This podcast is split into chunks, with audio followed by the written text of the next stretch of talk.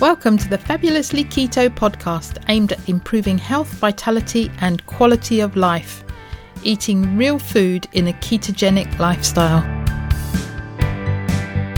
I'm Jackie Fletcher and I'm based in the UK. And I'm Louise Reynolds, an Aussie currently based in Bangkok, Thailand. Each week, we will be bringing you guests who share their stories and discuss a range of topics which we hope will improve your health and well-being. Many of the guests, like us, came to keto for weight loss and have stayed for their well-being, numerous health benefits, and because they are living their best lives. We hope you'll be inspired to incorporate these ideas into your own health journey so that you can feel better than you ever have before. Thinking about starting keto? Take a listen to episode number two What is Keto and How to Start?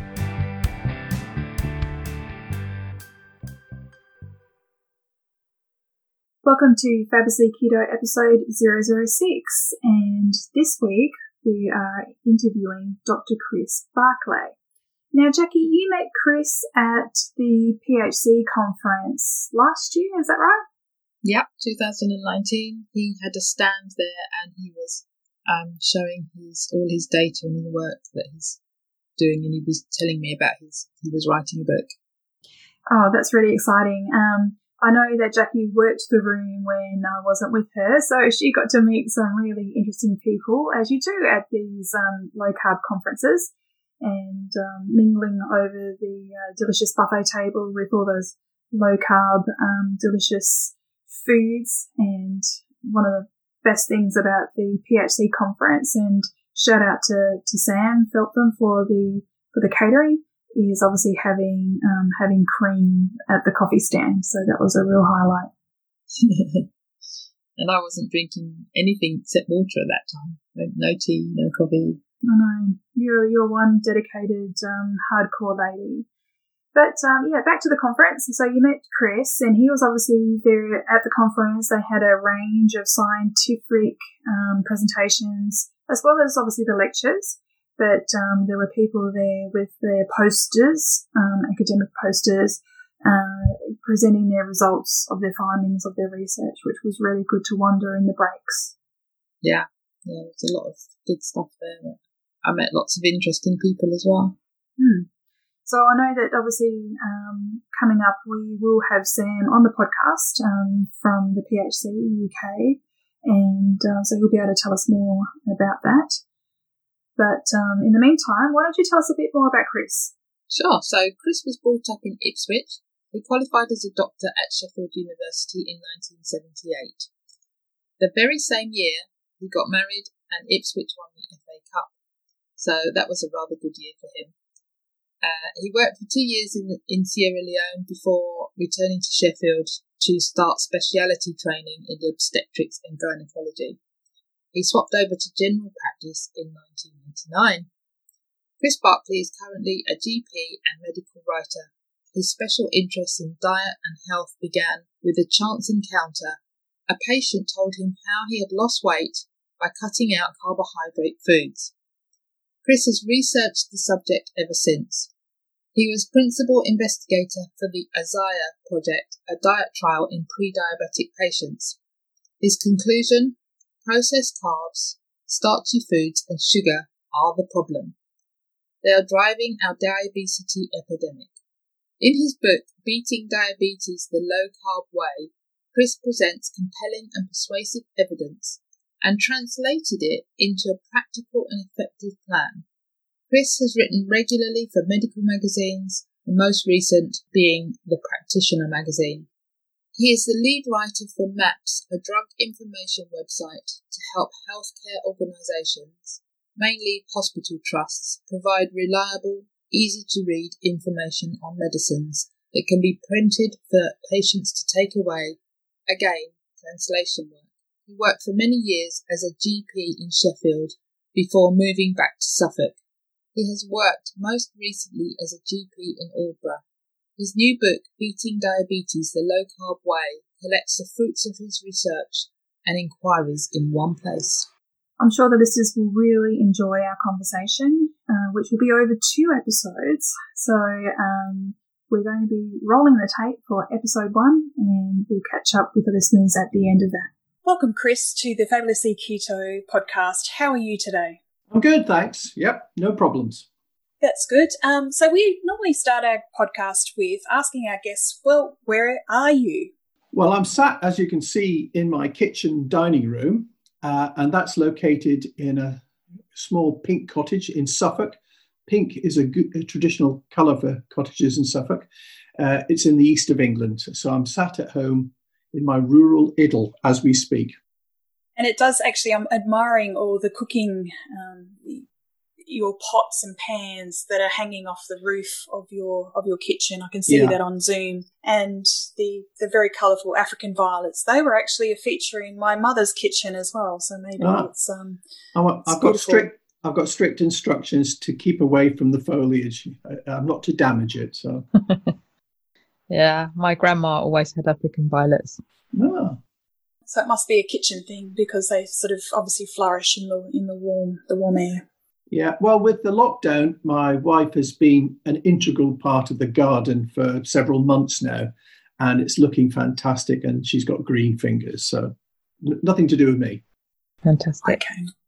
Well, each to our talents. So, if your talents are not gardening, uh, maybe you could sort of start with, well, you know, what what led you to a low carbohydrate or a, or a keto a keto journey?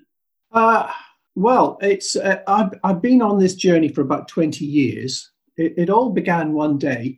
I had a patient come in to see me.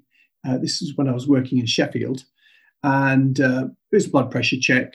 It took five minutes. We got another five to 10 minutes to go. I thought I'd give him his money's worth, so to speak. So I sort of casually asked, in a non directive way, as we're trained to do, uh, Is your weight steady then? And he said, No, I've just lost two stone. Now, at that point, uh, I thought to myself, there's something seriously wrong here. He's obviously very ill. I better probe a bit more. And so it turned out that he wasn't ill. In fact, he'd never felt better. And what he'd done was buy a book and did what it said, and he lost weight. And that book was the fabulously titled Dine Out and Lose Weight by someone called Michel Montignac. You, you may never have heard of it. No. He, he's a very patrician, or was, he's died since then. He's uh, a very patrician French guy uh, with um, a love of high French cooking. And he discovered something called the glycemic index, something I had never heard of before. This was in about the year 2000. Uh, so I was interested. I, I, suppose I should reel back and say tell you about my nutritional training as a doctor, uh, and it was nil. We got no nutritional training whatsoever. I qualified at a time that the nutritional guidelines were changing from traditional eating patterns to the time when the low fat, low cal stuff came in in the late 70s, early 80s. And I just absorbed it uh, with as with everybody else. Um, I didn't think about it. I was told that was what it was. Um, the, people who were overweight obviously weren't managing their calories in and calories out. And I just thought it sounded logical. Uh, all the people who are overweight, I assume, must just be kidding themselves or kidding me or both of us. And in fact, at that time, I didn't even realize I was overweight myself. It just didn't impinge, it wasn't on my radar. But anyway, I read Michel Montignac's Dine Out and Lose Weight, uh, and I was really quite amazed. As I say, I discovered the glycemic index. And I started to think about it. And I thought, you know, this could help me. Uh, this could help my patients who are overweight. Uh, perhaps I ought to find out more. So I started doing a bit more reading. There wasn't much out there at the time. I discussed it with one of my partners at work who was a, a physicianly lady who ran the diabetes clinic. She'd never heard of the glycemic index. In fact, nobody had heard of the glycemic index as far as I could see. For those of you who are a lot younger, that's basically a way of ranking carbohydrates and how much sugar they put in your bloodstream. Mm. So bread is and potatoes are high and bacon and eggs is low, for example. Anyway, I discovered this. Then, then as I thought about it, I thought, you know, this could help my diabetic patients too. So uh, around that time, the NHS put out some documents saying we need to be more proactive about diabetes, and in particular, people in primary care like myself should identify those with risk factors, not that they specified what they were, and that we should then make interventions that would make a difference. And they didn't specify what they were either. Mm. So I thought, well, do you know, this low GI approach might help my diabetic patients too, and it might then chime with this guidance from the NHS. So I then went to see my local academic professor in primary care and said, Can you get me some money so I can have some time out and study this? And he said, Oh, better than that. Why don't you join our department on a part time basis and do a clinical trial? And foolishly, I suppose, in retrospect, I agreed. Mm-hmm. Uh, and I, I, gathered over a period of a couple of years a team together. We worked out a program very similar to the current programs that are being run now.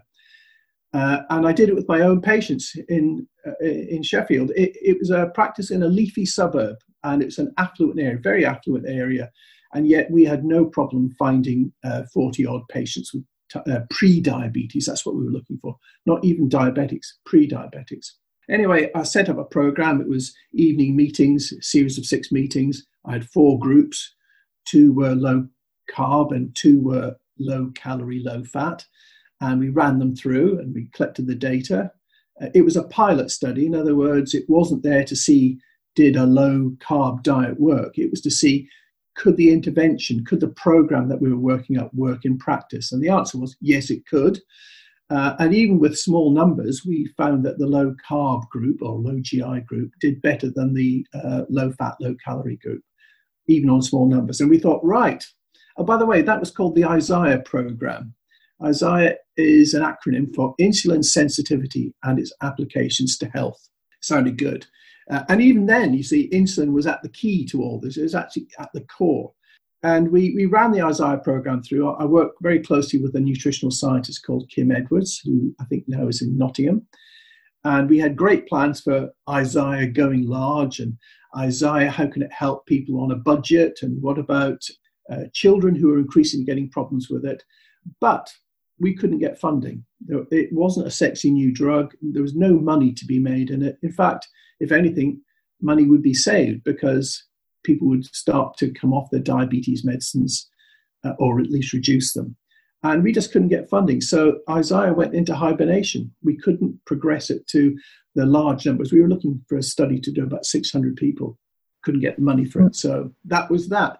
Uh, in the uh, so that paper was published in 2008, which was roughly when Isaiah succumbed. But I kept it going in my own mind, so I've been researching on it and thinking about it.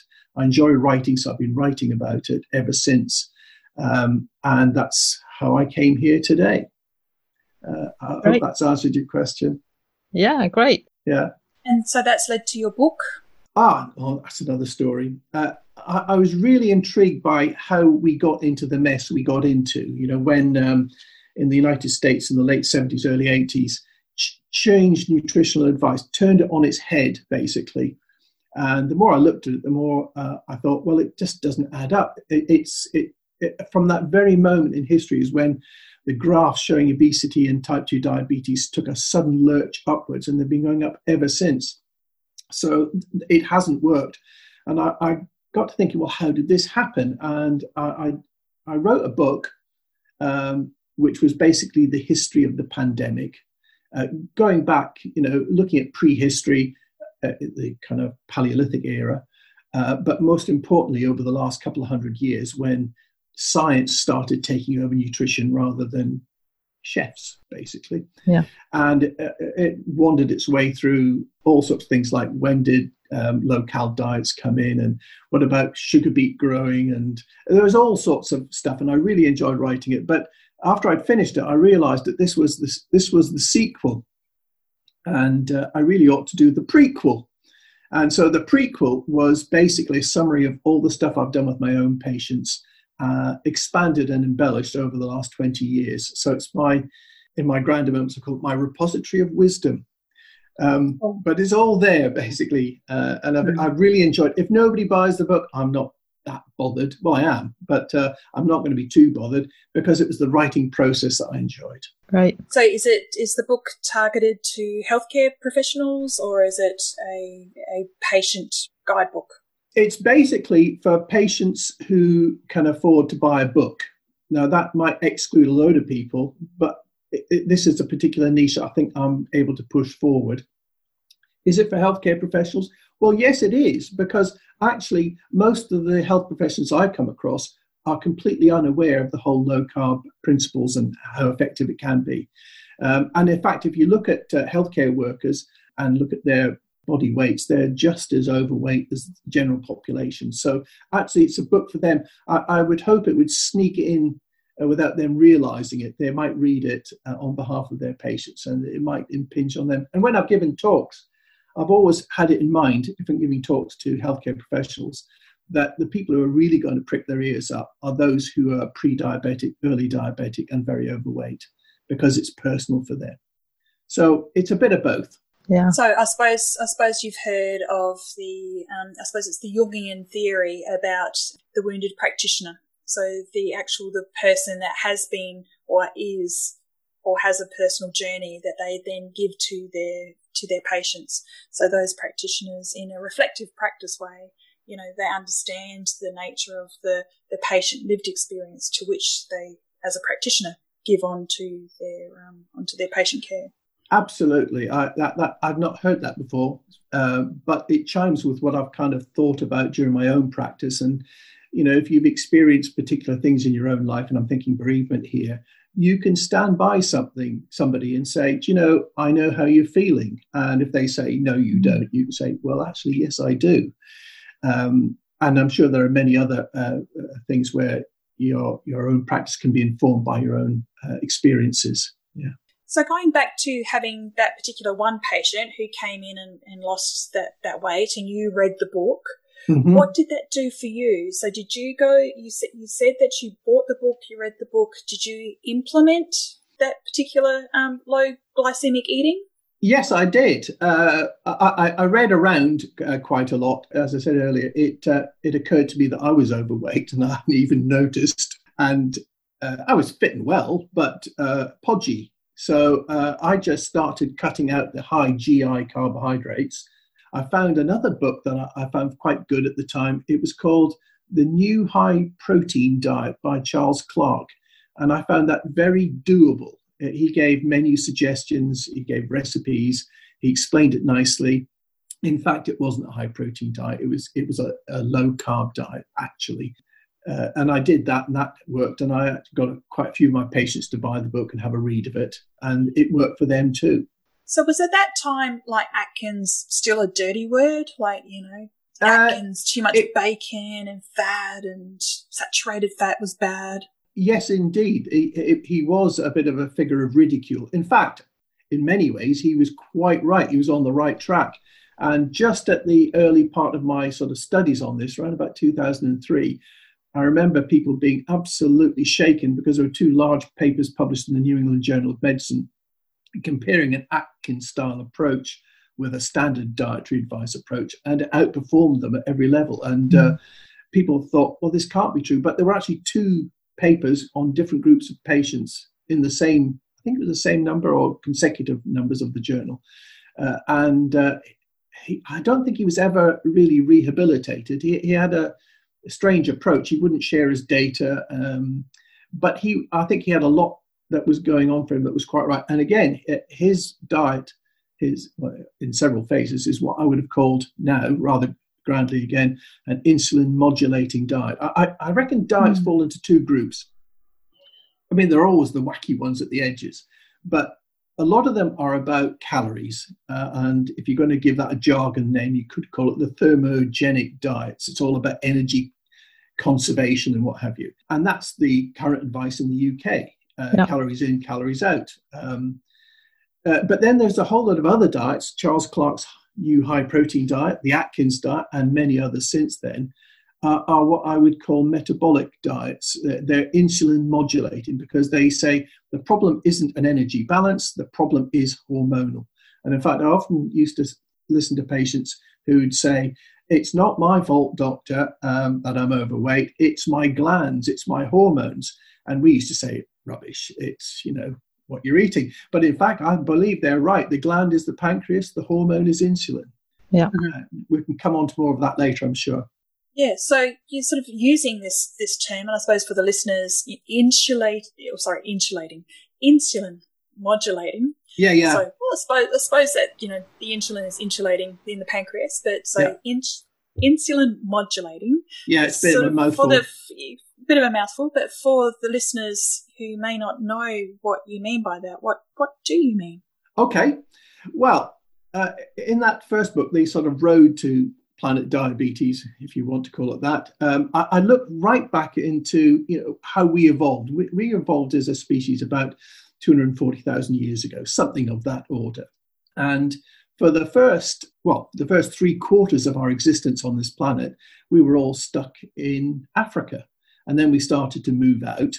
But farming only really occurred in the last 10,000 years. So if you had a 24 hour clock, farming began at 11 p.m. at night. First animals that were domesticated, you know, sheep and goats, cattle perhaps, that wasn't until about quarter past 11 at night. You know, all the rest of our history we uh, we were hunter gatherers. We we foraged. In fact, we were very low carb people because there wasn't much to have carbohydrate out there. Stringy fruit, a few tubers, perhaps some berries, honey if you can get it. A little bit in if you eat liver, there's a small amount of carbohydrate in that. But basically, we were on a high fat, high protein, low carb diet. That's that's what humanity uh, evolved to eat until 11 o'clock at night on that 24 hour clock. Now, in all that time, uh, insulin was a, a, at a very low level in our bloodstreams because we didn't need to uh, be squirting it out into our bloodstreams to control the glucose surges because there really weren't very many glucose surges. And, and when there were glucose surges, suppose a fruit tree uh, was in uh, the season was around it, you could gorge yourself on fruit. Or if you came across some honey and your blood sugar went shooting up, insulin kicked in and it converted most of that glucose into fat. And that's its job. And it was a lifesaver back in those days because maybe next month it was a lean month and there wasn't much food around. And that little fat store might just keep you going until you found your next mm. meal. So that's what insulin's job was. And maybe we would have an insulin surge, I guess, a few times a year. Yeah. Now, today, we have insulin surges many times a day. Six times a day. Maybe, you know, you mm. get up, you visit the fridge and think, I better have some nice healthy fruit juice to start the day and freshen me up. And instantly you've got several teaspoons of sugar into your bloodstream. And it carries on. We're stacking uh, a lot as well. They're usually carb type snacks. Uh, we eat several meals a day. We might even have some rounds of toast before we go to bed at night.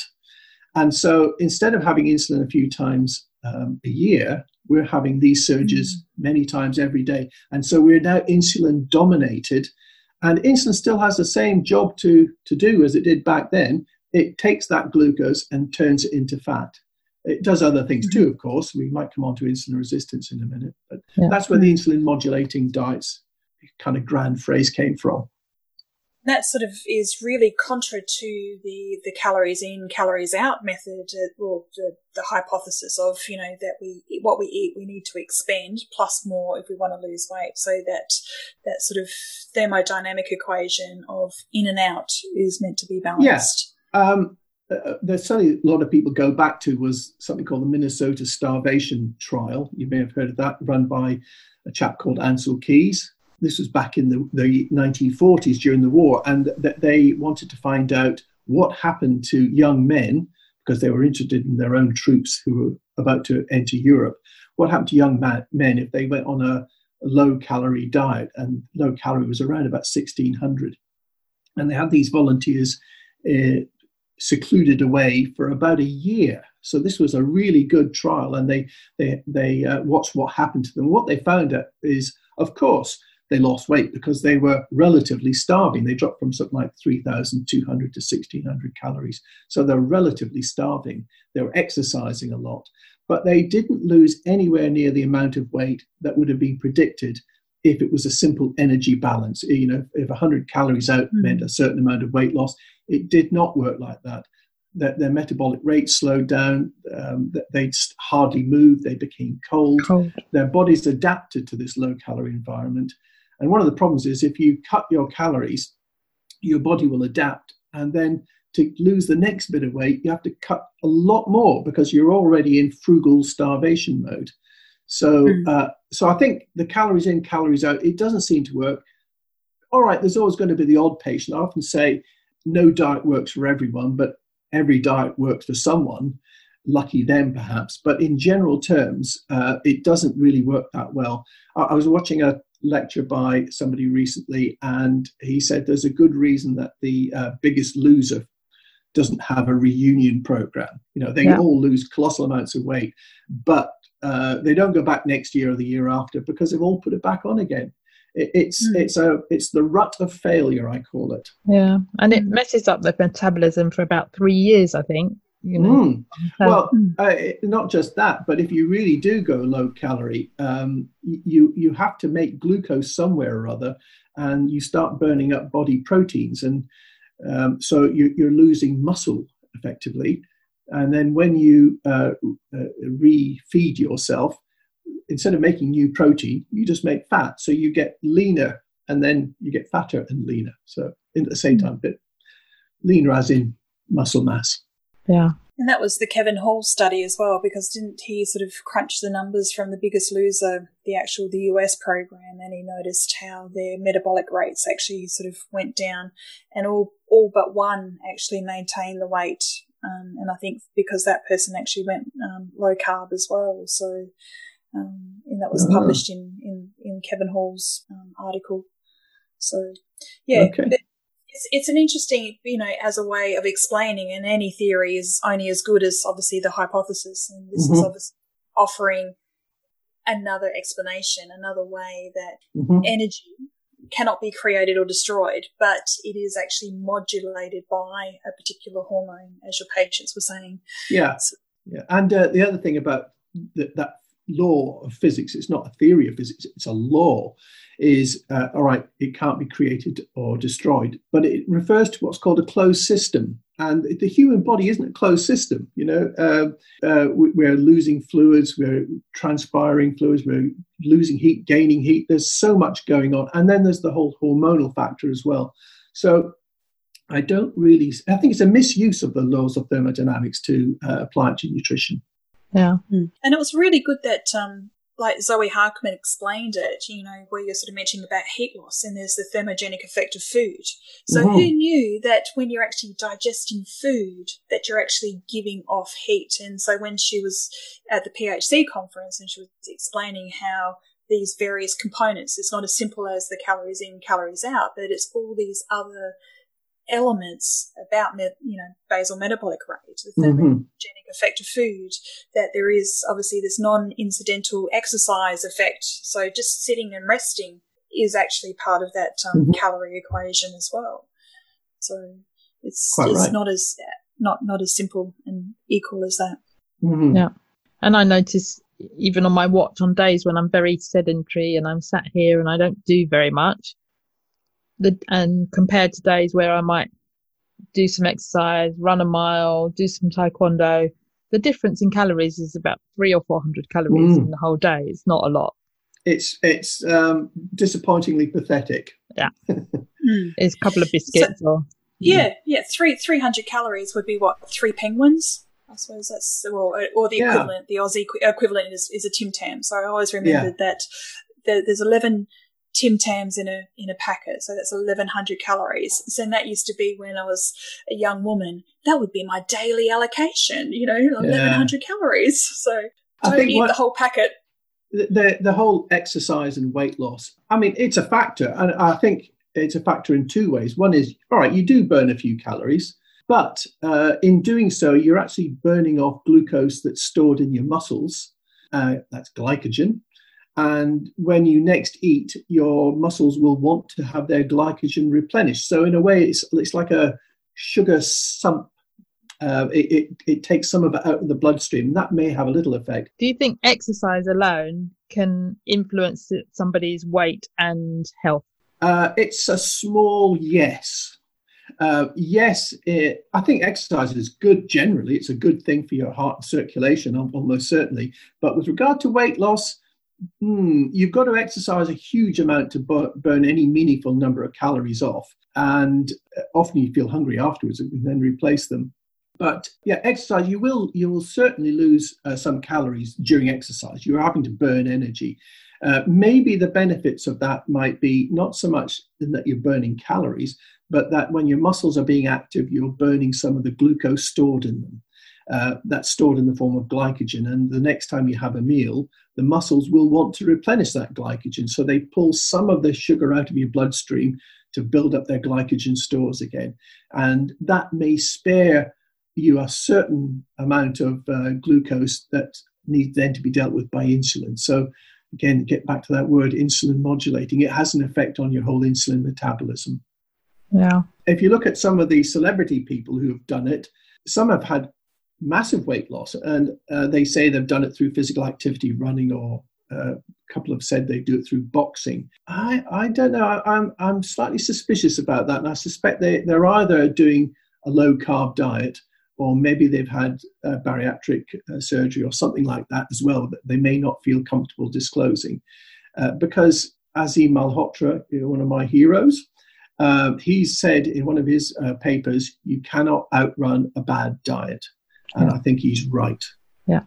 I think it all helps, but it's not the overriding effect of what happens mm. in our body and how we yeah, it, process it can, the food. Yeah, it can tweak things a bit but uh, again, if you look at exercise, you're starting to buy into the calories in, calories out thing, which we know through numerous studies in the long term doesn't really work because overweight and diabetes, type 2 diabetes, are but two sides of the same coin. And the underlying drive is hormonal, it's your body chemistry, it's not the accountancy of your calories. So you've mentioning about diabetes, and so it's so diabetes is obviously part of this big could be that metabolic syndrome. So it's just obviously it's part of a bigger picture you're saying about the obesity. So perhaps it's a little bit more nuanced than just diabetes is just high blood sugar and a high HbA1c. Is that right? Yes, uh, uh, that's precisely the point. Um, I, I, I, try to simplify things, and I've often one of the things that cropped up in my mind a, a year or two ago was this simple sequence like green, amber, red. It was cause, problem, and effect. And the first thing to look at was the amber bit, the, the problem of type 2 diabetes. And there we have an issue because, in my view, type 2 diabetes is about insulin. It's about having too much insulin early on.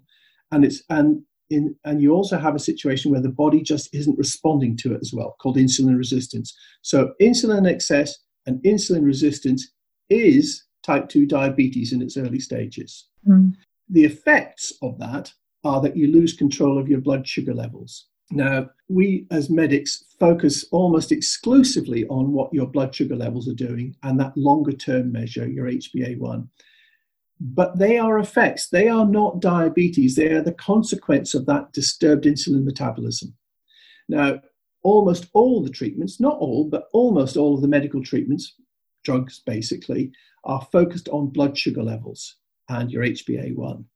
And they don't major on the whole insulin problem. And, and that's why uh, medical management doesn't really reverse diabetes. What it does is try to slow it up a bit it's it's kind of letting out the rope as you go over the cliff slowly. Uh, it might hope to defer some of the complications of diabetes way into the future, but it doesn't reverse things because it's not looking at the problem, which is an insulin problem, and it doesn't really look at the cause, which is our diets. Our diets drive the insulin problem, and the insulin problem drives the sugar problems and the complications of diabetes. Um, so it, it, looks at things the wrong way around. So why do you think um, doctors are not looking deeper and not looking into the insulin? I, I'd love to know what my insulin levels are. Uh, exasperated look on my face. I don't know. I, I, know when I discovered going back 20 years all about glycemic indexes and, and I found out more and more, and I would explain it to my uh, colleagues and partners. And nearly always they would say, you know, that makes perfect sense. That explains it but then they carry on as normal. And uh, the, the inertia in the system is massive. And we're all set up to view things. Um, in fact, our, our remuneration as GPs is often to do with how well we stick to the guidelines that are to do with prescribing and measuring the, the effects. And there is no there's no encouragement to look at the causes whatsoever. so I find it very difficult, even giving talks to large numbers of health professionals. You know, they say that was really interesting, and I understand that now, but it makes virtually no change. They, we just get back into our rut and keep on rolling. Uh, I, I personally think that the medical profession is unlikely to get out that rut unless uh, us punters, because I'm a patient too, us punters start saying, well, look what's happened to me. I've done this, I've lost weight, I'm off my meds. How do you explain that, doc? Mm. Uh, and uh, uh, unless there's a kind of people's revolution about it, I don't think much is going to change very quickly. It is starting to change, I have to say. Um, the number of low carb aware people out there has mushroomed over the last three or four years. All I can do is hope that that um, the evidence that they're producing, the people like Zoe Harcombe you mentioned, and the, the wonderful Virta clinic in the United States, mm. who are, are, getting excellent results. I was very impressed with uh, a couple of papers. One was um, uh, from the Kaiser Permanente group in California that looked at tens of thousands of patients and their outcomes. These are diabetic patients, and uh, looked at how many went into remission, uh, got better, and how long. Uh, using usual management, which is basically the, the, the ladder of drugs that you have to go down as you get worse. And their remission rates were low single figure percentage points and they weren't sustained. So that said that usual management doesn't reverse diabetes. Uh, it might help a little bit uh, in slowing things up. That's about all. But then if you compare the Virta clinics figures, uh, where it's a very intense low carb thing, it's nicely supported. Um, the, people in the United States have to pay for their care, but most of the people who go on the Virta clinic, not only do they lose weight and reverse their diabetes, they're saving as much in their medical bills as they're paying for the course. And their remission rates are around about 50%. I mean, it's just staggering, really. But what difference is that making? Not a lot yet. There's, there's actually, there's probably a lot of vested interest involved as well. People whose careers are built on uh, drug trials and issuing guidelines and what have you. So, yeah. yeah. And drug companies selling drugs. Well, yes, but that's that's their job, and they they are fantastically good at it. Um, an analogy I've I've often um, given is that if you if you imagine diabetes is like a bath full of water that's overflowing, our uh, uh pharmaceutical companies and our high powered medics and what have you, they get going to install ever better plug holes to get rid of that water as quickly as they can. They're pulling the sugar out. That's they're, they're looking at the effect. But actually, the whole thing about low carb is to turn the tap off, to stop flooding the system with the stuff mm-hmm. that's overflowing. So, um, so that that's really been my sort of simple approach to it. Mm. And that's a really good sort of um, public health approach, or the metaphor that public health uses is obviously the upstream and the downstream as a metaphor. Yeah. So, and what we're using another metaphor is the, is the system. So you're saying it's about the inputs and the outputs, you know, the upstream and the downstream, the cause, the effect, and obviously yeah. mainly you're saying about symptom management. We're managing the symptoms by ever increasingly trying to reduce the amount of sugar by whether it's drugs, whether it's, you know, then a mm-hmm. type 2 diabetic then has to go on to insulin. You know, that basically the standard diabetes management is to reduce the, the amount of sugar. And yes. Mostly that's, that's four to five grams per, you know, per, you know, in our blood. Yes. But in a diabetic, it's either you either become resistant or you become excess, you know, excess yes. sugar. Yeah, that, most most of the yeah most of the medicines that are out there, I think there are seven big categories of medicines. Uh, metformin, which is the entry level thing, mm. that has an effect on insulin. So that that does work quite nicely for a while. But if you don't modify, as you put it, the upstream stuff, the causes, uh, eventually that will be overwhelmed. There are two medicines that work on glucose itself. One binds it inside the gut so you don't absorb it so much. Uh, unfortunately, it does cause a lot of bowel problems and diarrhea and things, which isn't very pleasant. And you don't need to take that drug if you cut your carbs anyway. And the other one uh, cleverly manages to pour sugar into your urine. So you you eat the carbs, your blood sugar goes up, and a lot of it gets leaked out. Uh, as I said, this is an, literally a plug hole, isn't it? A fancy plug hole. But that can cause other problems as well because you know if you've got a lot of sugar in your urine, you're going to get uh, infections and candida and yes. a lot of other things. Yeah, that, and that, mm. that actually is these side effects aren't very pleasant, like you said about diarrhea, and obviously you're sort of mentioning about mm. the urinary tract infections. Yeah. That sounds, or if you go on to insulin, so obviously you're having to take insulin after or before you're eating, depending on whether you're on long or short acting. Yeah. When the inputs, just changing the upstream, the inputs, then obviously is seems a lot more logical approach. Yeah. But there's was, no no no money in diets. There's not a lot. Uh, as I, I was saying, talking with somebody yesterday, and I, uh, I think the, the thought that came in my mind was that if you really want to sort your diabetes out, you should be looking at what you do at the grocer's shop, not what you do at the doctor's. Because this it, diabetes is the natural response to the modern environment where we're, we're carb heavy, we're eating frequently, uh, and we're eating for many more hours of the day than we used to.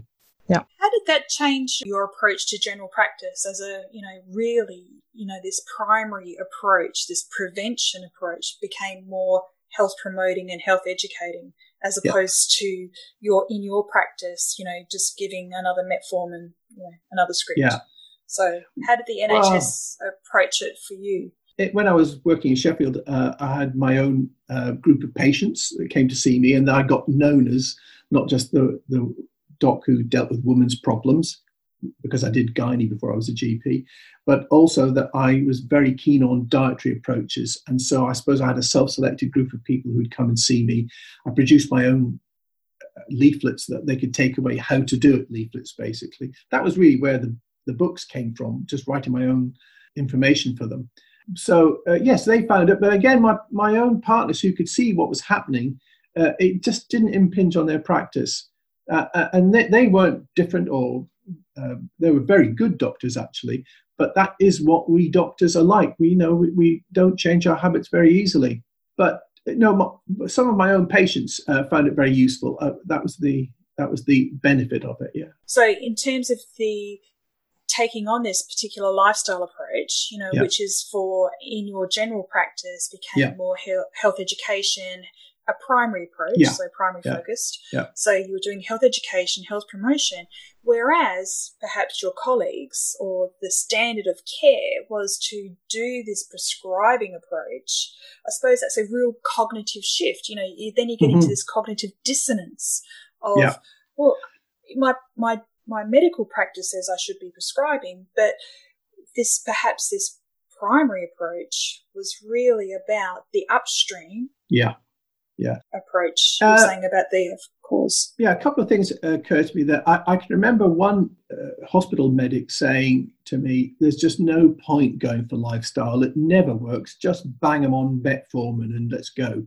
It did imp- impact on my practice. Actually uh, it just occurred to me i, I did a, um, for some years a job working in an infertility clinic as a part-time i was a gp clinical assistant. It was a probably one of my favorite jobs. I really enjoyed it. And my job was to see all the new patients and take their histories and sort out all the investigations. And then they come back and see the fertility experts for the plan of treatment. And so I was seeing, you know, everybody, which was great. And I don't know if you know much about infertility, but there's a condition called polycystic ovary syndrome, which is pretty common. And I've seen that described as the ovarian manifestation of the metabolic syndrome. So I'll, de- I'll deconstruct that. What it means is if you've got an insulin problem going on, like we see in diabetes and like we see in many people with uh, excess weight, it can affect the ovary and that can cause uh, the, a problem that you don't ovulate. You, are not going to get pregnant. And uh, because of um, because I knew that there was a link there, I would nearly always give them dietary advice while they were waiting their blood test results to come through. I'd give them my leaflets I'd done at home. In fact, I even had the nurses coming in to say, Have you got any more of your leaflets from the surgery? Because we've got some other patients who want them. And um, one of the most, it was an amazing consultation. I saw a woman once who was pretty overweight. She was about 30. She had intense polycystic ovary syndrome. And it was so intense that she'd never had a period. No, she was she got plenty of estrogen. She was a woman, but uh, it, her ovarian function was so affected that she never ovulated. And I thought, you know, you've really got to look at your diet here. And so I gave her my leaflet and I gave her um, the explanation. Uh, her husband was a health professional and he bought into it too. And the low carb diet caused her menarche. That was her first period. I mean, that was really dramatic. She couldn't believe it. It, it was a sign that once you take the brake off, you pull the insulin out of the system and just allow your body to do what it does naturally, things can start functioning. But that was a very dramatic moment, I thought. Mm. So yeah. all the PCOs, I would get, get them on a low carb diet. And it's it's really interesting because with their blood sugar as as they would have been high as well, so they would have been uh, almost pre-diabetic. Or I know you're saying it's like diabetes in the ovaries. You know, um, I, I, get that. It, it, it's it's about the excessive insulin in the in the whole system. Yeah, uh, not really necessary at that moment about diabetes. Sugar. And in fact, it, it's it's almost like um, a little duckling on a pond. You know, you might say, well, their sugar levels are fine, the duck looks fine, but look underneath the water and they're paddling like mad. And most of the women with PCO uh, that I saw didn't have high blood sugars because they were youngish women. If we visited them again 10, 15 years later, I bet most of them would have been um, pre diabetic or heading towards diabetes because the insulin response, that the body's desperation to, to get blood sugars, keep them normal, um, was working at that stage. Yeah, these women had normal blood sugars. They didn't have normal insulin levels because they were having to cope with their diets. And they were youngish women, and like many youngish people, um, if you test their sugars, you don't find anything wrong. You mentioned earlier about why don't we measure insulin levels? Again, there's a big inertia thing here. If we did measure insulin levels, we would discover a lot of these people were hyperinsulinemic. They had too much of the insulin going on. So we knew that their diet was having this hormonal effect on them. And in the, the fertility clinic woman, that led that excess insulin affected their ability to ovulate. It didn't affect their ability to make estrogen, so they were regular women, but they weren't ovulating. And that was their problem. And in fact, uh, I've seen quite a few people who go on a low carb diet and their PCO has got better and gone away. Mm. It's fairly well known. Uh, the standard treatment is to give them medications to block the estrogen and then mm. they hmm. get a rebound ovulation. But the, uh, that's, that's, again looking at the effects, not at, not at the upstream thing that you mentioned. So many of us could have issues going on that we don't even know about. I'm, I'm not talking about us that are low carb particularly, but in the Western world yeah. that have issues going on that we don't even know about because blood sugar is normal, mm-hmm. HbA1c is normal, yet mm-hmm. insulin is high and we don't know. I think that's quite right. Uh, the, the, the road to di- getting type 2 diabetes is a very long one. And in the past, I suppose it's probably started in our late teens, early 20s, but only really manifested when we got into our 50s and 60s. And if you're looking at people who get diabetic related problems, for example, heart disease or uh, eye problems or what kidney problems, by the time they've got that, they've had a sugar insulin combination issue going on maybe two or three or four decades. And it can be spotted early, but not by the regular tests that we do in general practice at the moment. Yeah, such a shame. Mm. So, if insulin is at the root of a lot of these particular problems, like Jackie's mm. saying, it's not obviously a standard of care test on the NHS. I know that you can actually get that done privately um, mm-hmm. through various sort of systems. Yeah. Then, you know, basically, what's the role of insulin? It, it can't be all bad. I mean, we must need insulin for some things. Yeah. Um, you know, yeah. It, it does store fat. So some of us need fat, I suppose. Yeah the, the body has a whole lot of systems to keep things in balance. You know, for example, our body temperature, it does, unless you've got a fever, you're ill, it basically stays much the same. And if you get cold, it'll do something to warm you up and vice versa. And the same happens with sugar levels in your bloodstream. There are very tight mechanisms to keep it in a, in a normal range. Uh, if it goes low, something will liberate glucose into the bloodstream. And if it goes high, something will liberate into the bloodstream to get it down again. That's insulin. And um, insulin was there for a purpose, of course. We mentioned earlier about uh, our Paleolithic forebears, where insulin was something that was a lifesaver for them. It, first of all, it cleared excess sugar from the bloodstream on the occasions that they managed to get a high blood sugar. But it then very carefully stored it away as fat for a rainy day or a dry day, perhaps in some of their cases. So insulin was a lifesaver back then. But we're, we are not hunter gatherers with seasonal feasts and famines anymore. Uh, but we've still got that biology uh, grinding on, and uh, if we if we pour foods that are actually the jargon word is novel, new foods, foods that weren't there in nature, and uh, a lot of the things that we eat today, they are novel foods. Lots of the, uh, I mean, even bread is relatively new, especially in the form that we eat it now. Um, if you look at that 24 hour clock, bread appeared, you know, as I say, in the last hour before midnight. Uh, so um, we weren't evolved over all that time to to cope with the surges. And if you know, I, I used to look back before I um, found out about these things. I used to look back, and before I found out about these things, I would think I was doing a good thing if I say I had a curry, uh, if I had a lot more rice than the curried meat, for example. Or if I had a pasta, I had lots of pasta and a little bit of sauce. I'd say, good, good old me. I'm just keeping the fat levels down there. I must be doing some good. But in fact, I was doing completely the wrong thing. I, I was shoveling in uh, starchy carbohydrates, and starch, as we now know, is basically a form of sugar. It's zipped up sugar, and no matter how complex somebody tells you starch is, when it's in your stomach, it's extremely simple. And the blood sugar surges that uh, follow are, are profound. So I was that's one of the reasons I was overweight at the time. You know, I I completely got the wrong thing, and um, not having any nutritional training at all in my career, none whatsoever. Um, I had no idea, even though I was supposed to be a primary care physician and trying to uh, prevent disease. I got no idea what was going on, and I was not unique. And many of us as patients look to our doctors for nutritional advice. Yes, but unfortunately, we've been given a hymn sheet. In fact, we were given it in 1984, and we've been singing from the same one ever since. Mm. Uh, and uh, since we had that hymn sheet, uh, that's when the problems uh, skyrocketed. I can remember as a very junior doctor, people used to describe diabetes, type 2 diabetes, as a little touch of sugar. It was usually mm. something that elderly people mm. got, and those elderly people probably had elderly pancreases as well. Mm. But now, uh, with the excessive carbohydrate intake and the absolutely, you know, next step, excessive insulin secretion, you know, we're in trouble. We're getting fatter and fatter. We're getting the complications of diabetes earlier. Uh, it is a major pandemic. Hmm.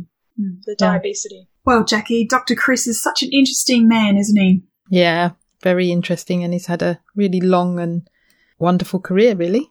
Yeah, and it's really exciting when we have uh, GPs as practitioners that are not only involved in practice, but obviously involved in research and creating and adding to the body of knowledge around low carbohydrate approaches in a lifestyle medicine um, way. Mm. And we had such a great conversation that we've had to split the episode in two. So we'll get back to Dr. Chris next week. Well, I bet the listeners can't wait to, to hear the rest of his um, his story. And um, as you said, it's going to be in the next episode. So why don't you tell us where the show notes for this particular episode will be? So that's at www.fabulouslyketo.com forward slash podcast forward slash zero zero six. Great. Thanks, Jackie.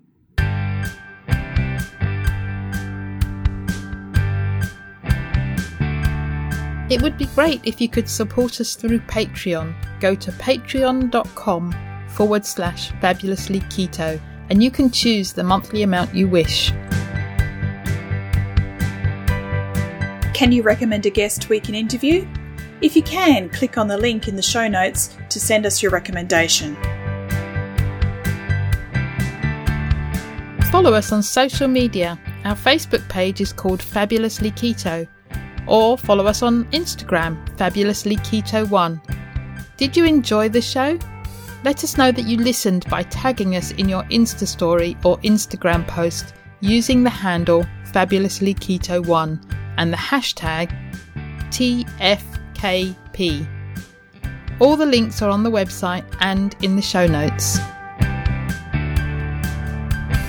If you haven't subscribed to the podcast, click the subscribe button. Reviews help us to be found and reach new listeners. Please leave a review of our show on your preferred podcast listening platform. We appreciate you taking the time and read them all. Disclaimer The information in this podcast is for informational and educational purposes only. Nothing in this podcast can be taken as advice. Whether our guests are doctors, healthcare professionals, or not, they're only sharing their own opinions and stories, and this does not constitute a doctor patient relationship. It's always best to seek professional medical advice should you wish to make any changes to your current medication or treatments. Also, speak to your own doctor if you have any concerns about your health or you wish to make lifestyle changes, especially if you're taking medication.